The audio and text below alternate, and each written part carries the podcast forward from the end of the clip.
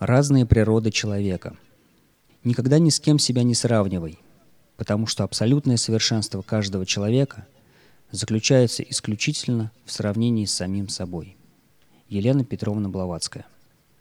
Одинаковые или разные?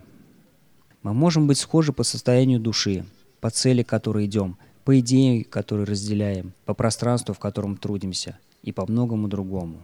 Мы уверены, что это сходство в самом важном дает возможность нормально сосуществовать и сглаживать все шероховатости, которые возникают от различий человеческих характеров. А различий этих невозможно ни избежать, ни скрыть. Но ведь в чем-то мы разные. Да, во многом. И это не должно никого удивлять или обижать.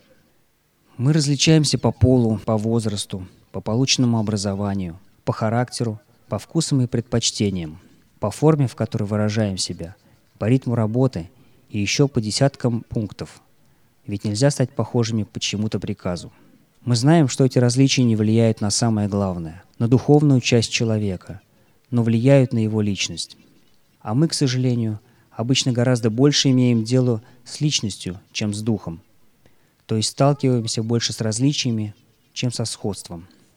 Нужно понимать, что если не считать основных жизненных ценностей, люди между собой существенно различаются – и эти различия заслуживают как минимум внимания и понимания, чтобы в конце концов пришло уважение к ним.